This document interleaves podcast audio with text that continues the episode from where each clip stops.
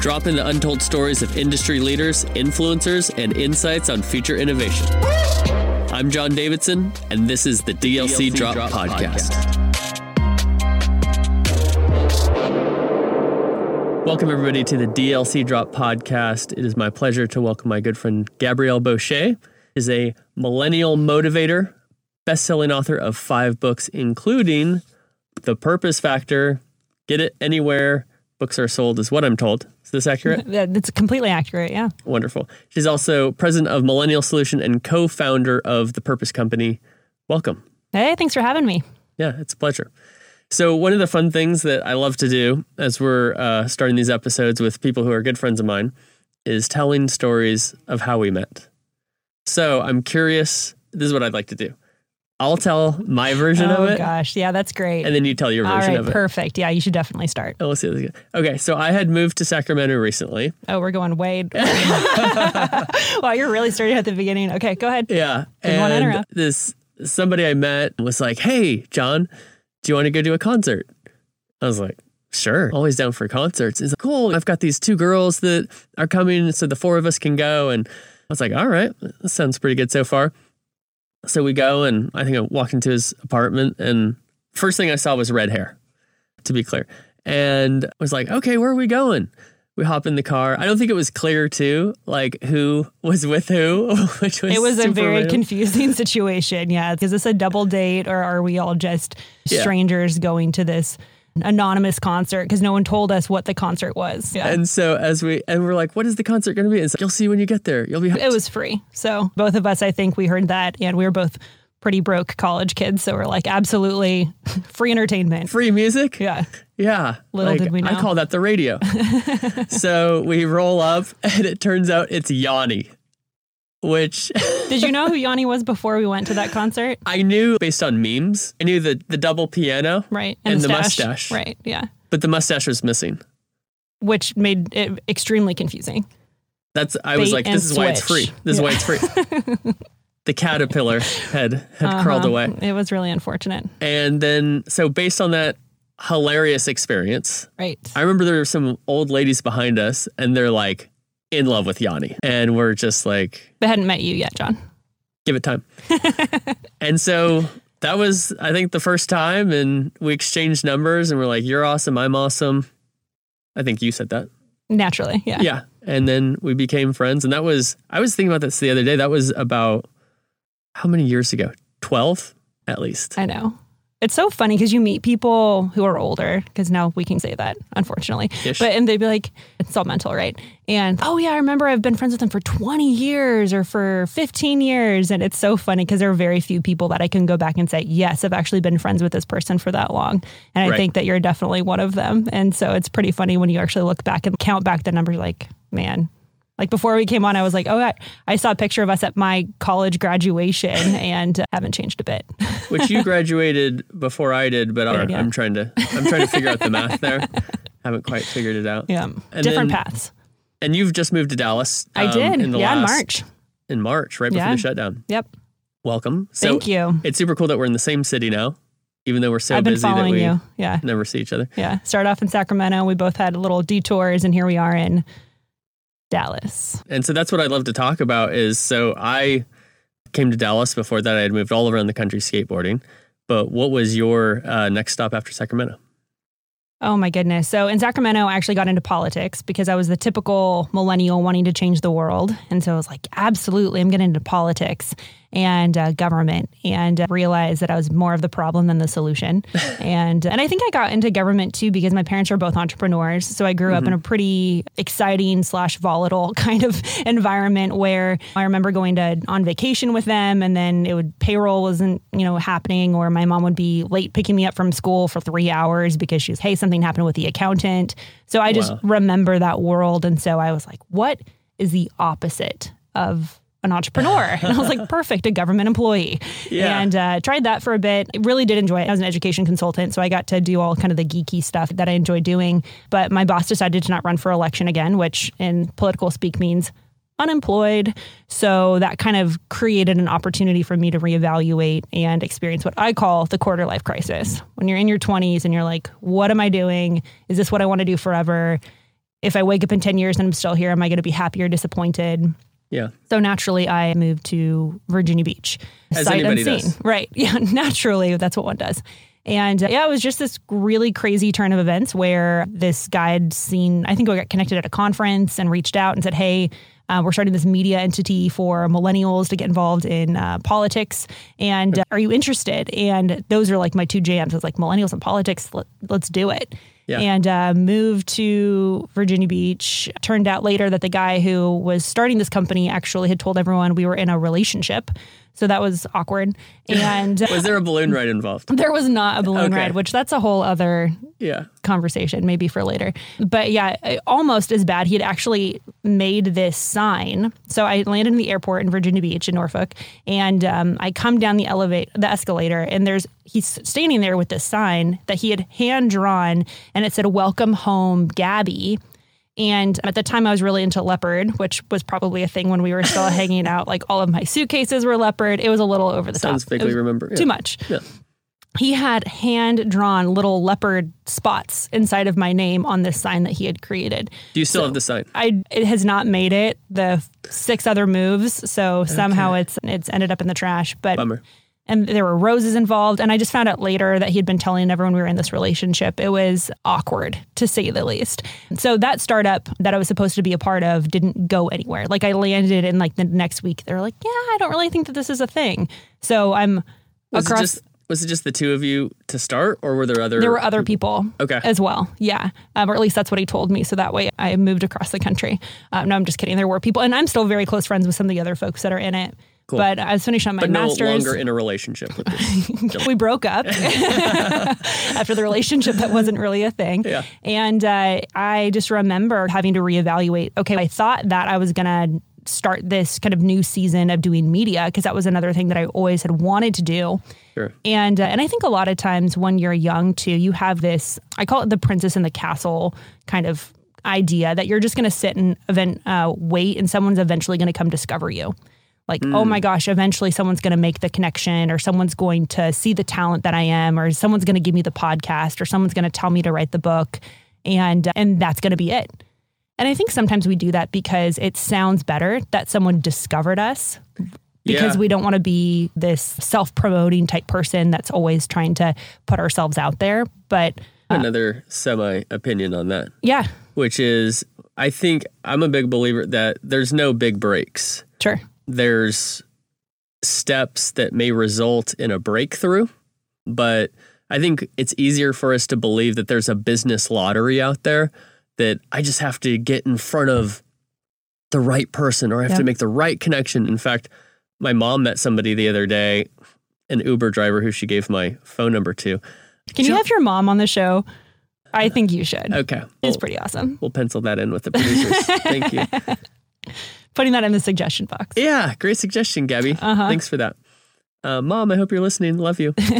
it's easier to believe because it's out of your control and you're just hoping. Yeah, And if you don't get your big break, there's some mentality like it's not your fault of course. Yeah. because it's like, oh, they just didn't discover me yet, or it's pure luck and some people get it and some don't. Yep. I think the truth is no, you got to grind every single day. And I've also, I remember I used to work at this design studio, and every once in a while we'd have a big project. Like we, we did a global campaign for Nike, and we're like, when people see this, this is going to really boost our brand and everything. It didn't. I mean, it's a great portfolio piece, and it, it's another talking point to reach out to more people. But I think, and obviously there's exceptions to the rule, but there's very few times that it's actually you did this one thing or you met this one person and it catapulted you. Yep. Yeah, and I don't think you really know what that that breakthrough moment could be. Like they say, it takes you a decade to have one of those overnight successes. And uh, and I totally agree. I think a lot of times people, especially if they're, whether they're going into business or they're working inside of a company themselves, I, I think a lot of people put so much in the hands of other people, like what you're talking about. Hmm. So like we talk Yeah. a lot about purpose, and one of the things I think people do is they put purpose inside of other people's hands. So yeah, soft sell for my book, The Purpose Factor.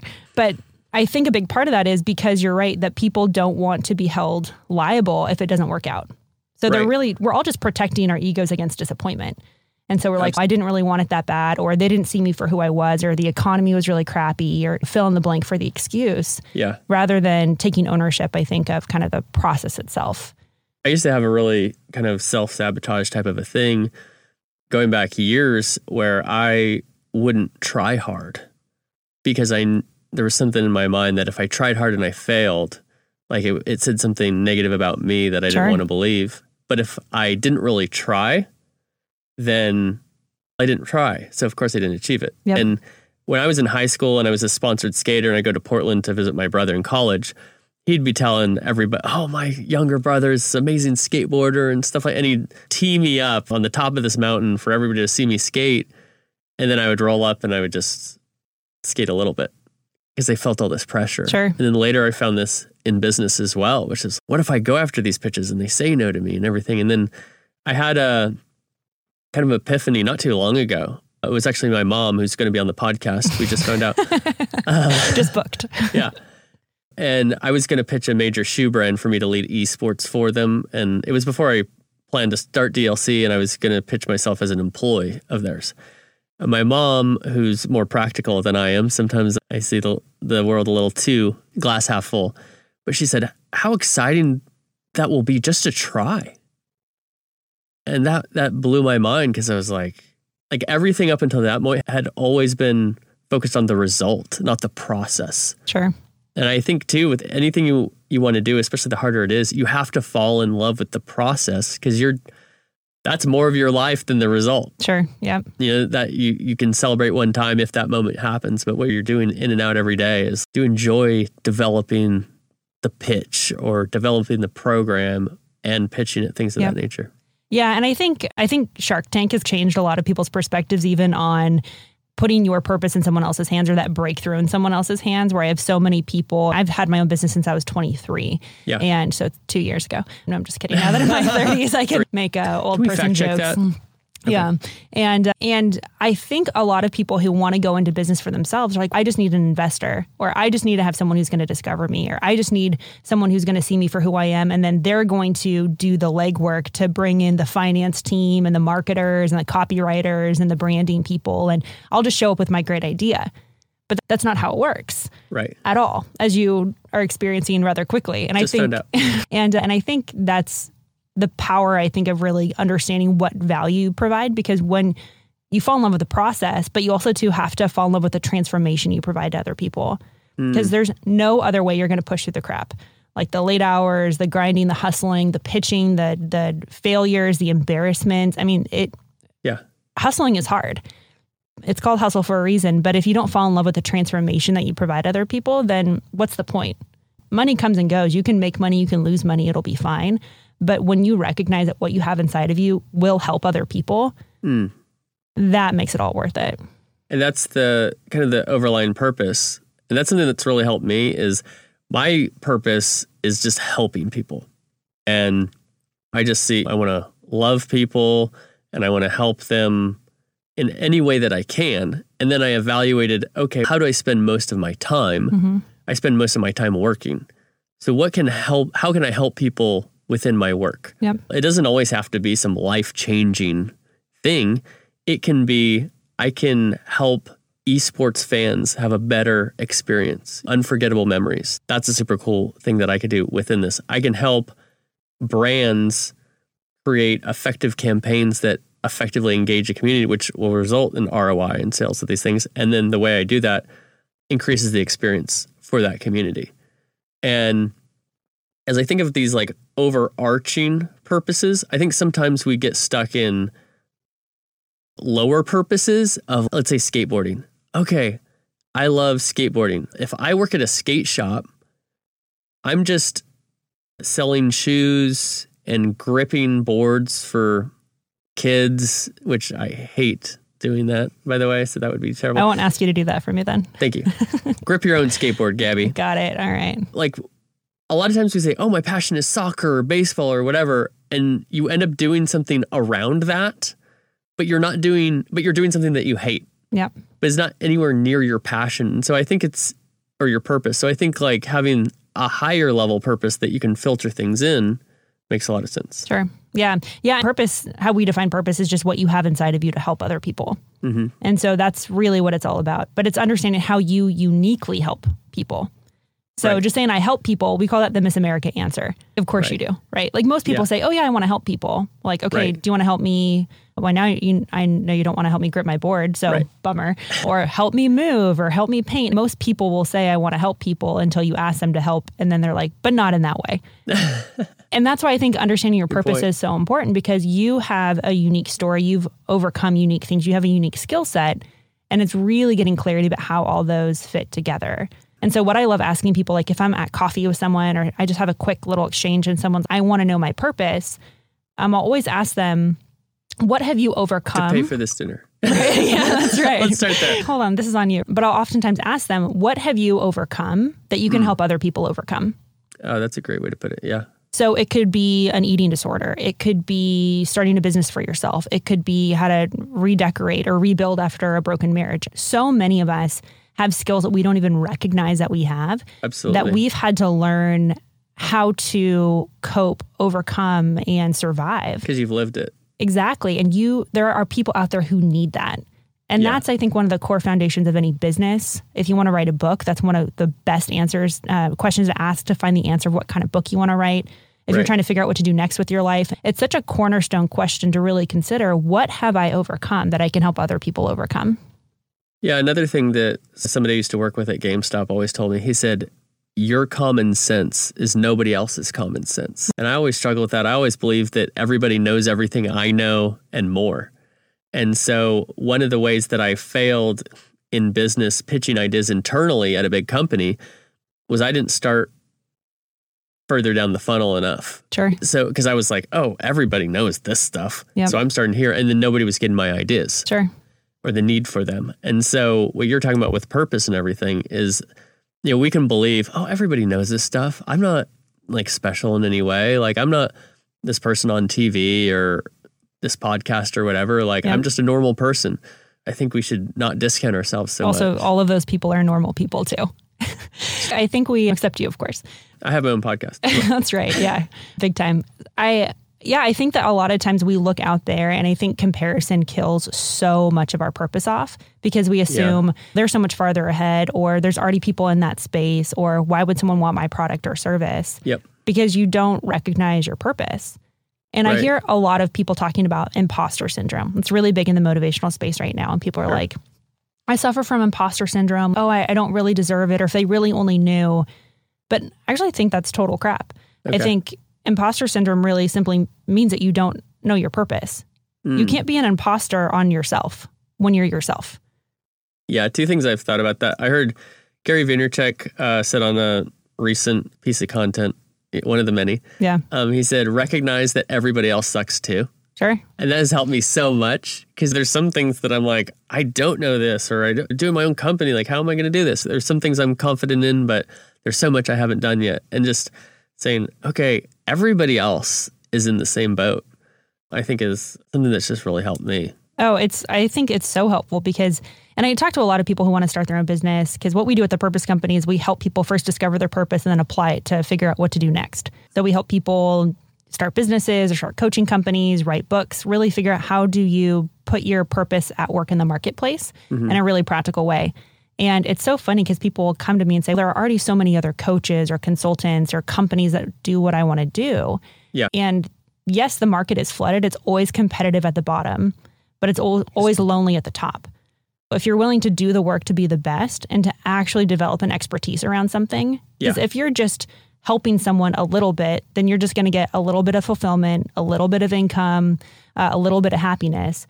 But if you help people a lot, if before someone meets you, they're one way, and then after they're totally different, hmm. they have a better house because you sold them a great house if you're a realtor.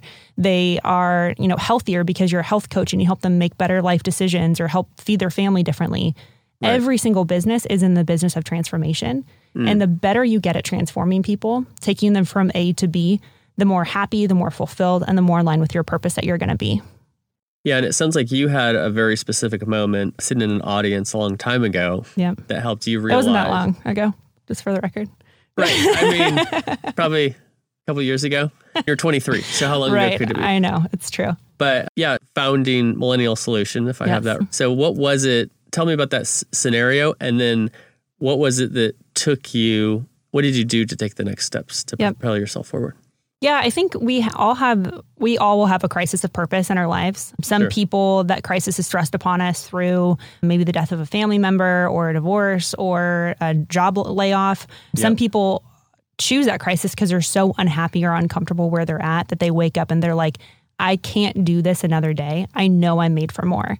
So that's where I was at is I had an okay job as a fundraiser at a nonprofit, another career I wasn't great at. I was like the worst fundraiser ever. I've had a, I've had a few careers. I was like, I was like, if you want to give, you totally can. If you don't want to, totally fine. I just, I think Worst I raised. fundraiser ever. Yeah, it was the worst. Yeah, I was like so apathetic. I was like, can if you want to, if you want to not give. yeah, exactly. They're like, you clearly don't need it. Yeah, you're right. Probably a good decision. You should save your money. But they didn't turn you, they didn't reject you. That's exactly right. Yeah. Yeah. Yeah. I remember I was at this fundraising conference. I was in Hawaii. My mom was with me. She learned how to tag along on quite a few of these trips. And and I remember I was at this conference and there's someone up on stage talking about millennials. Hmm. And at the time, I've always been really passionate about millennials. I always really felt drawn to helping my generation figure out what to do with their lives and get clarity. And I had no idea where to start. I was like, this is what I'm passionate about. If someone were to ask me, what are you passionate about 10 minutes later, or if someone would have said, what's your purpose 10 minutes later, I would have been like, still trying to explain it. Which, Yeah. if you can't explain your purpose in 60 seconds or less, you really don't know your purpose. So I had this passion, but I had no direction. Hmm. And so I'm sitting in this audience, I'm sitting at the back, the guy at the front is speaking on millennials. And the whole time I'm thinking, I could be doing that. And I had this feeling in me, and I didn't know what it was. It felt like jealousy or envy because I hadn't ever clocked that kind of emotion before.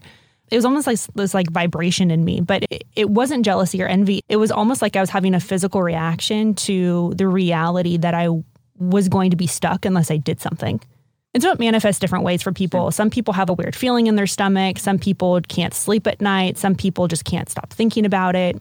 And I had this moment where it was almost like seeing this guy on stage, which he was much older than me. He was basically just complaining about millennials. Like I, I just saw, I was like, if this dude can do it, They didn't right? talk about the topic of millennials. He's Right. like, these kids. yeah. Now I'm, uh, yeah, kids How old these days, that guy right? roughly? Do you know? Like, like 50 something Okay, probably yeah. and and i remember afterwards i ended up chatting with him and we had a really interesting exchange i had done some research on millennials and he, he was like you could do this and for some reason it took this guy who i don't even know who he is literally to say you could do it for me to say i can do it. And i think permission is such a big piece especially when you're starting out is to say am i allowed absolutely. and I think as young people, we're taught to ask for permission. We raise our hands in, in class to go to the restroom, and we don't want to uh, be seen as pushy at work. So we wait for a promotion to come by, and we wait for clients to find us on social media versus going out and actually prospecting. Right. Everything is waiting for permission to someone else. Because again, ego, we don't want to seem pushy versus being Sure. more in love with helping people than than in love with how we're seen by other people. So I, I had this moment and I remember leaving. I ended up meeting uh, now one of my really close friends, this guy. I met him in an elevator and um, we were talking and he said, What one word makes you smile? Which is a very weird question to ask someone that you just met. and and without thinking, I said generations. And he's that's a really weird thing to say. And and I explained it and he said, What are you gonna do about it? And I was like, oh, I'm gonna write a book. Like without thinking. I didn't process through it. I didn't say I can't. I didn't I wasn't I didn't question how it would happen. I just laid down the gauntlet. I challenged myself and said, I'm just going to do it. So, four months later, I was back in DC at the time, finished my book, launched my book. A couple months later, I had started my company. yeah. And uh, even that whole exchange of starting my company was crazy because I had written my book. I'm at a networking event, and this woman comes up to me in, in DC. I know you lived in Washington, DC for a Yeah. Uh, they call it the DC handshake. It's who are you and what do you do?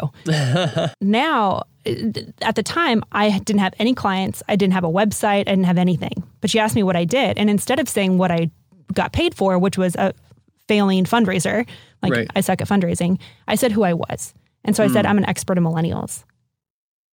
And she looked at me and she's, oh, wow, we could really use you. And I was like, oh, where do you work?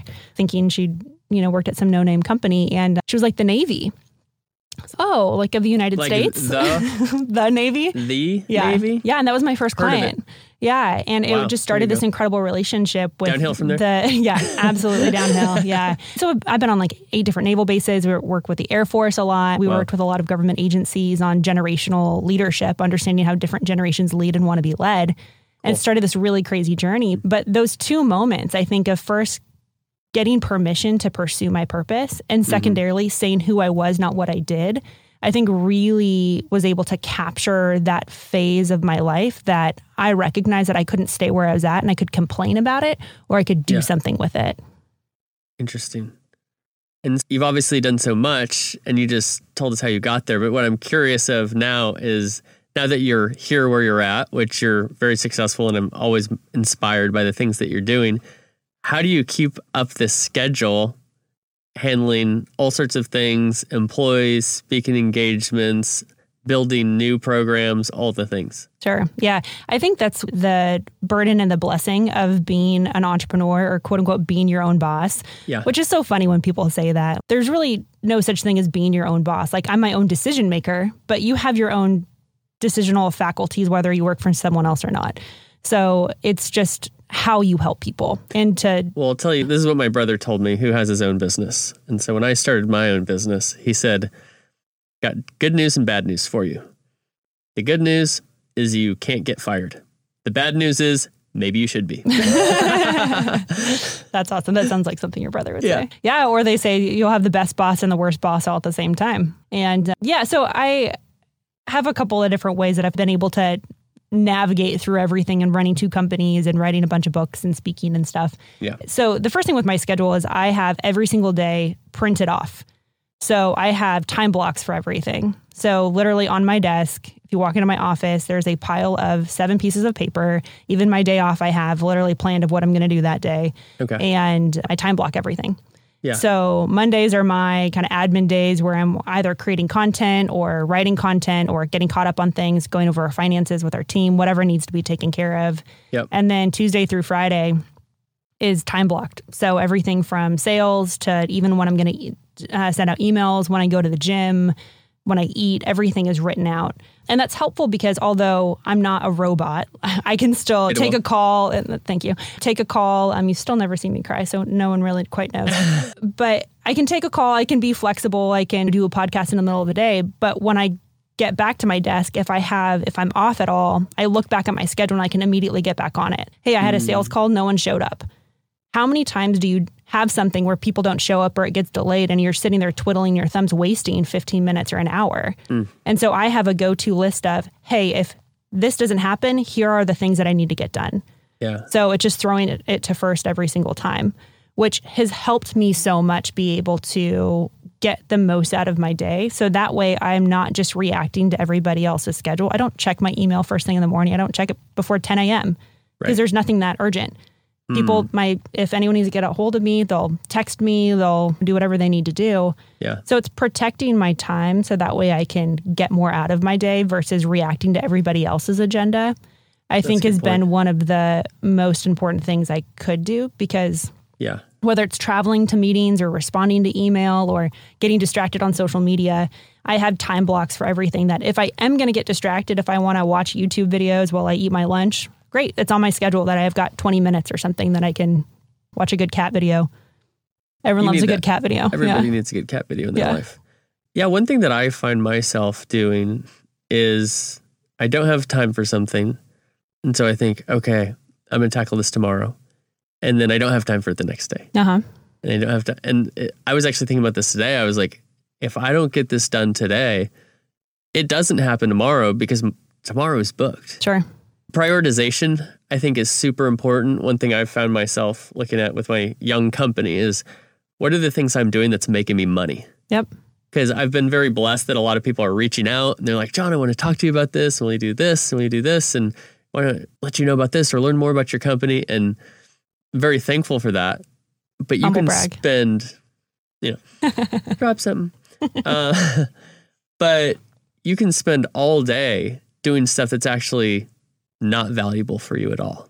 but it feels like you're getting a lot of stuff done. Yeah. Being busy is different Yep. than being productive. And I think that's the worst thing about having a to-do list is I have categories of things. So at the beginning of the week I say, okay, here's in my life category, whether it's buying my nephew a present or making vacation plans, that's in my life category. I'm not Yeah. touching that during the day. I'll do it Wednesday night because I have my life time block. Right. And the same thing is with finance or sales or fulfillment or anything like that. And um, because it's so easy to either respond to everybody else's agenda, respond to everybody else's requests, and feel Right. like you're doing a lot because you're simply just checking things off of this to do list that isn't actually getting you closer to your goals. Yeah. Another part of it is rest. And one thing that I need a lot of rest. Days. Beauty sleep. days this doesn't do itself. That's you know? right. But no, what I got caught up in early on. How many hours of sleep do you get a night? So I'm somebody who needs a lot of sleep. So I need eight Obviously. hours. But eight hours isn't a lot. Like minimum eight hours. you Okay. know? So I and I've So you're like a hibernator. ah, You're just going to wake up 12 hours later if we just leave you on your own. I wish. Yeah. Like back in the day when I was younger, I used to wake up at noon every weekend. And I was just my roommates were like, Did he die? Yeah, he's alive again. You Yeah. know? But obviously now that I've matured greatly, Sure. aged slightly, I wake up a lot earlier. Yeah. But and the thing that I've been trying to get myself to do is go to bed to go to bed earlier Sure. uh, because I found I'm somebody who needs a little bit of urgency. And I've never categorized myself as a morning person, the guy who got up at noon, obviously. But I'm most don't see it. effective in the morning. At night, I'm just not productive. Sure. And I know some people, especially in the design world, like they have their day job and then they do freelance at night and they're just Mhm. cranking away all night. I'm just going to be wasting my time at night. And so what I've evaluated is let me work till 7:30 p.m. and let me have a little bit of a couple hours of just looking at funny stuff on Twitter or I'm watching the football game or I'll go skateboarding or whatever. And then let me get up at 6 in the morning the next day and then have my coffee and I'm just rearing to go Yep. and then I can go till 7:30. But the first few weeks of my business, which was a few weeks ago, I was I mean, by the end of the week I was exhausted Yep. because I was working every moment every day and I was talking to my coach because I was like there's not enough time in the day and I have all these things I need to do and I want to do it and everything. She said, "John, different people have different schedules. And it's more important that your hours are productive and energized than just the amount of hours you work. And while I think it's different for everybody, Sure. because some people do only need four hours and some people do have the constant motor. But I've found that if I give myself more time to rest and sleep, I'm actually getting more done because my hours awake are more productive. Yep. So what is that like for you? Yeah, I'm I sleep 8 hours at least a night. And Yeah. I think when I was younger, I think you try and see how far you can go on how little you have. Still do that with the gas in my tank, which reminds me I need to get gas on our drive home. I'm like, oh yeah, I need to pick up some gas. I think that there was almost this challenge of, oh my gosh, like I could power through, but you get older and you're not, your body just doesn't work that way anymore. And there's a, like a there's almost like a humble brag part of it, like oh I work 12 hours a day, I work for I'm on the grind, I'm a Totally. hustler, I'm an Totally. entrepreneur, and it's man you're gonna die young. I know it's absolutely not worth it at all. Yeah, I'm obsessed with longevity. Like I want to be here 126 years. I'm like I got a lot of stuff That's to specific. do. It's very specific. Yeah, and so it's like the sleep, the eat, like what I eat, like how I work out. Everything's really focused on that because when you know your purpose and you know who it is that you want to help, you want to be around longer and you Good want to be healthy enough and have your faculties enough that you can be around longer. So yeah, rest is super important. Taking vacation days, like I'm doing a staycation this weekend, which I have never said anything more millennial in my entire life than I'm doing a staycation.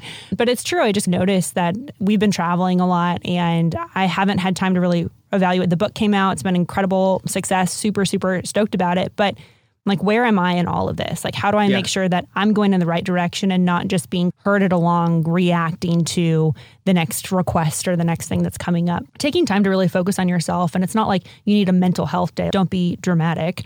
Right. But but I, I think that you need you're the only one who's going to really be able to it's your body you're the one who lives in it so taking Yeah. care of it i think is super important and i think changing the conversation around sleep and rest and relaxation and not making it like i hustle for 12 or 14 hours a day and so then i crash that doesn't help anybody And I'm kind of over the whole like rise and grind hustle culture of entrepreneurship because I think that it's just a humble brag of Yeah.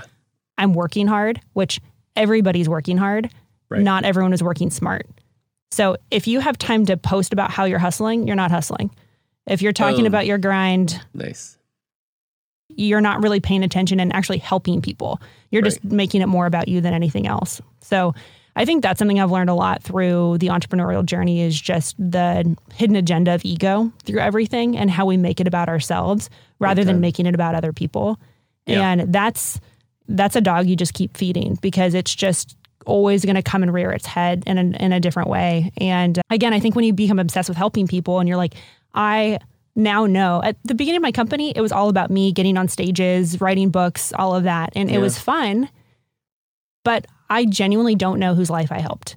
Like right Mm. now, I have so many people that I'm like, oh my gosh, I just met with Mukesh last week who said he took my program. He fed 680,000 people in India because of the principles that we taught him. The slums in India, crazy. Or Wow. like people who started companies that can help their kids go to college finally. Like I have faces that then I attach to the transformations that I've been able to provide. So that's what I think the real power of knowing your purpose and using your purpose is is hmm. being obsessed with the transformation, the end result of helping people Yeah. versus the journey of feeling like you're worthy of getting to the place of you get recognition and accolades for, you know, what it is that you're hustling on. So I love what you said about ego. I, I experience this a lot too because I've had cameras pointed at me since I was 14 years old on a skateboard. And in high school, I had seven different sponsors and big fish, small pond, the situation. And I just got used to people paying attention to me and creating an image. And I remember I got off social media about four years ago, which you point out uh, constantly.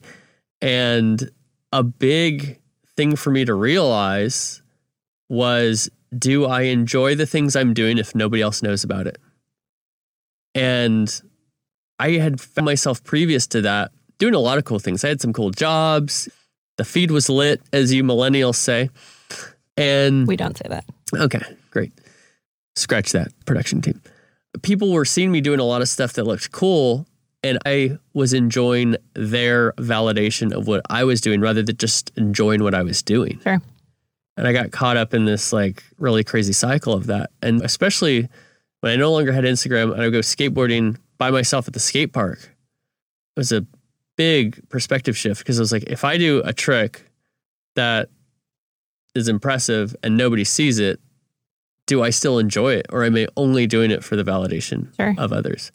And it sounds like you've had a little bit of this experience as well. And I think what we've both realized is when you switch your perspective from yourself to other people, Yep. I think if you're always taking care of other people, you'll always be taken care of. hmm And the other thing is people really appreciate that. And it, it, comes through the authenticity. I've noticed posts on LinkedIn and stuff. When I was tentative about ramping up my LinkedIn content because I was like, I don't want to just talk about myself all the time. And I don't want to look like somebody who's just Sure. wanting to promote myself. Yep. And as I realized what I can do with that, of course, you want to point out some things about your business and promote yourself. But if the focus is on helping other people or recognizing other people, not only is that, I think, better accepted, but it's more gratifying. Yeah. No, it, it absolutely is. I think, especially when you're starting out, I think people a lot of times pull back because they don't want to be seen as egotistical. They don't want to be seen for what they really are, which is, hmm. I think, interesting because we're like, I, I don't want people to think that I'm only trying to push my own products or services or I don't want to be a bad actor. Like so many people tell me there are already so many people in the space who are selling stuff and I don't want to seem pushy like them or I don't want to sound like they do. I don't like how they do it. And so the very reason they should get into the industry is the very reason that they don't get into the industry. Interesting. Yeah. So they say, "Oh, there's so many bad actors, I don't want to get in." That's like saying there's so many bad coffee shops here. I shouldn't start a coffee shop. No, there's a market. if there's bad coffee, make some dang good coffee and, and Right. do really well. So I, I think that a lot of times people have this even fear of success where people are like, what's going to happen if I am successful? Because it changes. that, yeah. Totally. it, it changes your world it changes your dynamic and and i think what covid's really taught me a lot is that how as humans we're so addicted to certainty and control mm. So I don't know what's going to happen next. And so I'm going to control you because I feel out of control. So I can't control whether or not my client's going to keep me, or I can't control whether or not my company's going to keep me, or Yeah. whether or not the economy is going to recover, who's going to get elected. And because I feel out of control, I'm going to seek control on top of others. And I think it's changed a lot of our society dynamics. I think it's changed our business dynamics. And I think when you recognize that as a person to say, okay, why am I acting this way? Most likely, the reason that you're being rude to your spouse or partner, you're reacting funny, or you're in a weird mood, it's because Yeah. you feel out of control. And so it's Uh, start with yourself Yeah. because you're trying to control other people. Like I love watching people in the airport. It's one of my favorite things to do. Now with the masks, it's even better. And so I've been flying a lot, and uh, it's amazing seeing how people interact with other people. Wh- whether it's like yelling at someone else for putting a mask on, like really, would you really do that in any other time? Is yelling at someone or judging people or cutting someone off in line, trying to get two seats ahead of them on the airplane? Yeah. Dude, we're all going to get on. And, and I think as a society, and even just as individuals, on an individual level, we're all trying to seek control. And Mm. so get in control of yourself and your life, and you're not going to be as reactionary or even as disappointed. Yeah. Like the reason that you're disappointed in your relationships and your in your clients, everything comes down to expectations. Mhm. And I think that the reason that you are upset is because Yeah. your expectations are probably inappropriate or unrealistic. Yeah, everything comes down to expectations. I, yeah, I was what was a catapult into me deciding to do all this stuff was I applied for a job with a an agency, and I for sure thought I was going to get it. Like everything was pointing Sure. to getting hired, and then I didn't even get an interview. And it, there, it was such a gut punch, and I was like, "What am I even going to do?" And then it resulted in people encouraging me to do this stuff. But it was all around the expectation of what I thought Sure. I was going to get, and that's super. That's very interesting about what can you, the need for control, and then what can you control is literally yourself and nothing else. Sadly, a lot of people can't control that much, or choose not to. That's exactly. Yeah, there. I think Seinfeld. I don't know if you've watched his latest stand up or not, but he's this think so. I've great. seen everything else that he's done. Yeah, so he's got this great stand up on Netflix, but he talks about how ridiculous it is to put overweight people in Las Vegas with buffet. And he's like, these already these people already have problems with self control, and you're putting them now in a buffet. Right. And we're all like that in some way or another. Absolutely. Absolutely. We all have our Fat things. people at a buffet. So speaking of things, how's that for a segue? That's perfect segue. Our segue. Uh huh. This guy I used to work with at GameStop. He had this slide in his decks that was the greatest, and it was it said harsh segue. It had police on segways, like breaking up a riot. I get it. Yeah, It was incredible. It's quite literal. So speaking of police on segways, so tell us about what's coming next in your industry. Everybody who we have on, we love to have the opportunity to to, to just pick your brain and give the audience an idea of what do they need to be aware of, Sure. or what is this next big thing happening that you're looking forward to. Yeah, I'm. I speak a lot at conferences, and so in, in the personal development space too. I think everything has certainly been affected by COVID in different ways, and so Right. I think uh, adaptability has been the the superpower or the kryptonite of individuals and industries as a whole. And uh, I think the conference business has completely changed forever um, because the, back to expectations. Now people expect to be able to get the same kind of content or the same access to speakers in their jammies. And so getting people, I think it's going to change a lot of the dynamics of how organic relationships happen, business deals, innovation, because you can sit and learn from Zoom or from a computer from your home, but you're not necessarily going to be number one as engaged. And number two you're not going to have those kind of organic conversations in the hallways or getting coffee in the morning. And Right. i think then I- i think that is really going to change the way that people learn as well. And so i think it's actually really going to hamstring people.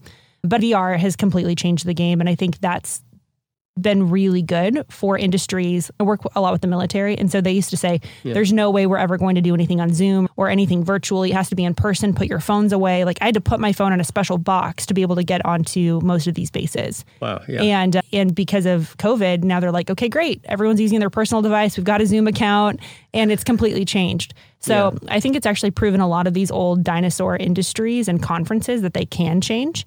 And so I think that on the other side of it, I'm such an optimist. It's annoying. But on the other side of it, I think it's actually training people that they can change, even though they Hmm. always said they use that as an excuse.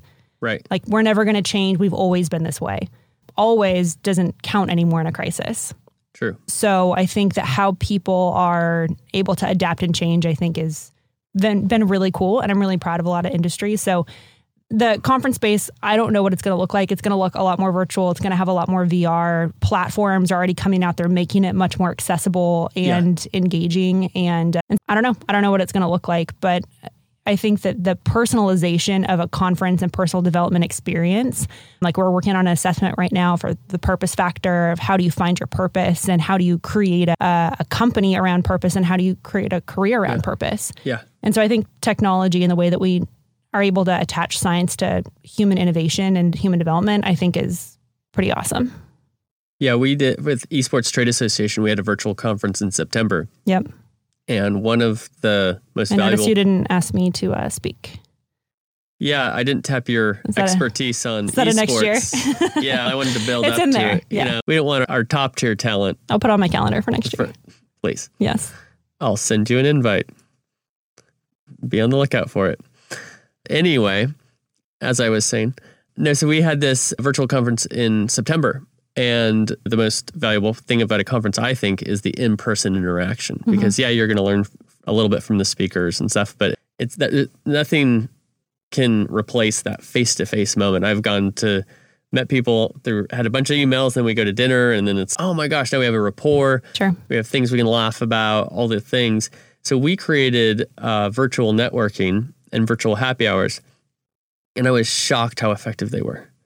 But I think partially it was because this happened in September, not in May. And so I think people have had this time where they've experienced Sure. and they become a little bit used to interacting virtually. And I found personally, if, if I really want to get to know somebody who's a new contact, we're going to do a Zoom call. I want to see their face Yeah. while they talk. I'm not that interested, I'm just hit up my cell phone. I'll be playing full That explains a lot. every time we're on the that phone. was that sound in the background. and you're like, click. It's like, oh, there's John again playing pool at his house. But yeah, I th- I think a lot of the reason for that change that's coming is that people have been forced to experience it. Mm-hmm. Like in marketing, I'm a big believer that experiential marketing is going to really take off because people have been forced to become f- to be comfortable with Sure. it. And there's case studies are created, and now going forward, it's not, hey, do you want to do this new cool thing that you've never done before? It's no, look at all the benefits of this thing, and now, or at least your competitors doing it. And so I think that's going to be super interesting to see in the event space, Yep. and also to see are people, how many people are going to go to physical conferences and say, yeah, I'm going to go to them in person. How many are going to say, no, I'm going to stay home and Zoom for my jammies. What is your? Do you have a guess on that? I think so. There's the whole innovation theory curve, which I'm sure that you've heard about, and like the early adopters and Yeah. the late adopters and everybody in For sure. between. And I think that I think that there are plenty of people who are getting really tired of Zoom. The Zoom fatigue is real. That they're like, Sure. okay, one more Zoom meeting. I personally like how everyone started off like with a suit like jacket on top and now it's just digressed to like oversized sweatshirts and holding babies in Zoom calls. Like everyone's I just, just like started in the sweatshirts. right. Call me an early adopter. I, that's what I was going to say. Is you really set the trend. Thank you for that. And now I think everyone is just recognizing that we work and we have a life, and it's not one or the other, but it's integrated. And I think that's point. been really nice. But I, I think that a lot of people are eager to get out and see people face to face, and I think that they just either don't feel safe, and so I think a lot of conferences and companies are now having to take extra precautions to make sure that people feel safe. True. But for those who do feel fine and safe and make sure that, you know, everything's, you know, hunky dory, I think that there's going to be a huge resurgence. We're already starting to see in the travel space Yeah. that travels up and people I think are becoming much more comfortable getting out of their homes. Whereas you're right, at the beginning of COVID, people were it was the sit and wait. Like I'm not Yeah. sure. Now it's the, you know, quote unquote new normal. And I Yeah. think people are recognizing, hey, my life has to continue on. It's been eight months, it's been seven months, it's been 10 months, whatever it's been. Mm-hmm. And people need to, their life has to keep going on. So pushing the pause Right. button, I think, on 2020 isn't an option. Right. I think some people have taken that option and they woke up in the same place that they were maybe 10 months ago. Yeah. But I think for most of us recognizing going into it, we were really intentional. We're like, this is either a crisis or it's a gift. That's it. There's just two different perspectives. So you can either see it as everything is, I'm freaking out. Let's stop whatever we're doing and try and get back to normal. Or how can I see this as a gift and be thankful for a new season, a new opportunity? And, and my mantra going into it was, I'm either going to consume or create. Yeah. And so I'm either going to consume media, entertainment, distractions, carbs, whatever that looks like. Maybe a little bit of that. Yeah, pretty much. I was like on like a mission to find the best tacos here in Dallas, and I'm pretty sure I found them. Where are they, by the way? My obsession with Velvet Taco is very real, Yeah. very real. I don't want to talk about it. They should sponsor your podcast, by the way. Agreed. If you could make that intro for me, I'd I'll, it. I'll see what I can do. Yeah. I'm having them sponsor my life at this point. But or I could create, like I could consume or I could create. Yeah. And that creation has led to a new company, new books, new opportunities. And it's been 2020 has been our best year. And and I think very few people have been able to say that. But it was a mindset at the beginning. It wasn't because we saw our income coming and we're like, oh yeah, this is perfect. We're we're making money off of this. Like we Yeah. weren't selling masks. Okay. If you're in the mask industry, good on you. That's Yeah. not what we were doing. We're a live events and training company. I have to show up in person to make money. So we had to adjust and change and adapt. And and I think that the industry overall has done that. But now we've hit a plateau and I think it's time for us to innovate again. Because Zoom isn't enough. Yeah. We now need to make it more interactive. I'm a big believer. I love the mindset thought of that. I'm a big believer in seasons of life. And what was eye opening to me, I was talking to a friend a while back. We are just talking about different situations of life and how they have pros and cons. One thing he said is if you're not happy in this season, you're not going to be happy in the next season. Sure. But every season, But no one thinks that though. It's always like the grass is greener. Exactly. And I think I posted because you follow me on Instagram. I posted that sometimes the grass is greener because it's fake. astroturf. And I think, which is a, a new thing, apparently. I don't live in a house, so I don't know. You tell me. People are getting astroturf in your community. uh, oh, I guess the front yard that's managed Yeah. by the HOA. Uh-huh. Quite lovely. Um, yeah, but. I think that so many people think that is, oh, when I get this job or when I get married or when I, and Right. you attach happiness to a future date that doesn't ever come. Agreed. And I would say more importantly, or just as importantly, there's unique pros and cons to every situation. They're just different. So when I joined, it was funny because I was working for PRG and I got hired about six months before shutdown, the world's largest event producer. Right. And so I, It was not affected at all. yeah, only 90% of revenue, roughly. Give But I was so um, happy to travel, and people were like, John, you're working too much, you're traveling too much. And I said, I'm gonna travel as much as I can while I enjoy it, so I don't Sure. have to travel as much later. No, I didn't know it'd be only six months of travel. But the other part of co my thing with COVID was I started getting invited onto a few podcasts, and I said, I'm gonna try to just get myself out there as a thought leader on all these podcasts, and I ended up doing about 15 of them Mm-hmm. and then obviously ended up doing my own which and the the company and all of those things yeah no i'm a big believer that everything is an opportunity it's just sometimes those opportunities are less obvious you just have to search for them Yep.